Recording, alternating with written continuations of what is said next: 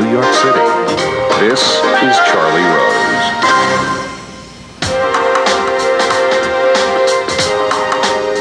Saeb Erakat is here. He is the chief Palestinian negotiator. He has been at the center of negotiations with Israel for more than a decade. He was involved in crafting the Oslo Accords. He also participated in the negotiations at Camp David and at Taba. He is a member of the Palestinian Liberation Organization's Executive Committee. All eyes will be on his president, Mahmoud Abbas, tomorrow as he submits his application for full UN membership. The United States has said it will veto the bid at the Security Council. I'm very pleased to have Saeb Erakat back at this table. Welcome. Thank you, Charlie. Thank you for coming. Um, before we talk about specifics, give me a sense of history and this moment in the history of the Palestinian people. I was born to do one thing to bring back Palestine to the geographic map. In your country, you hear about a boy that's interrupted, a girl that's interrupted.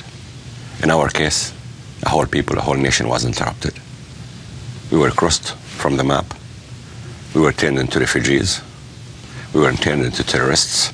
We were turned into no one wants us. Mm. And now we're coming here telling the international community it's time to bring Palestine back to the map.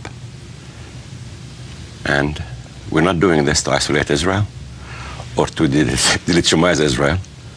We have recognized the state of Israel right to exist in 1967. Mm. All we want to do is to have Palestine admitted to live side by side on 67 lines with the state of Israel. What's wrong with that? That's, and, and then we see all this reaction, a petty politics, threats of vetoes, all this campaign against us. Look, I know, I know as Palestinians we are, if it's real realpolitik in this country about, uh, you know, voting, influence, and so on, we don't stand a chance. But we're the peacemakers. We're the ones who want to live with Israel side by side. We have recognized the state of Israel right to exist. And we want to do that through negotiations. And the other issue that I feel in, in the historical perspective, you were in Egypt, Charlie, this year. Look at Syria, Libya. I believe what's happening in the Arab streets today, is the most important thing in the last 1,000 years of Arab history. And I say that because these people out there are not demanding better jobs or better checks.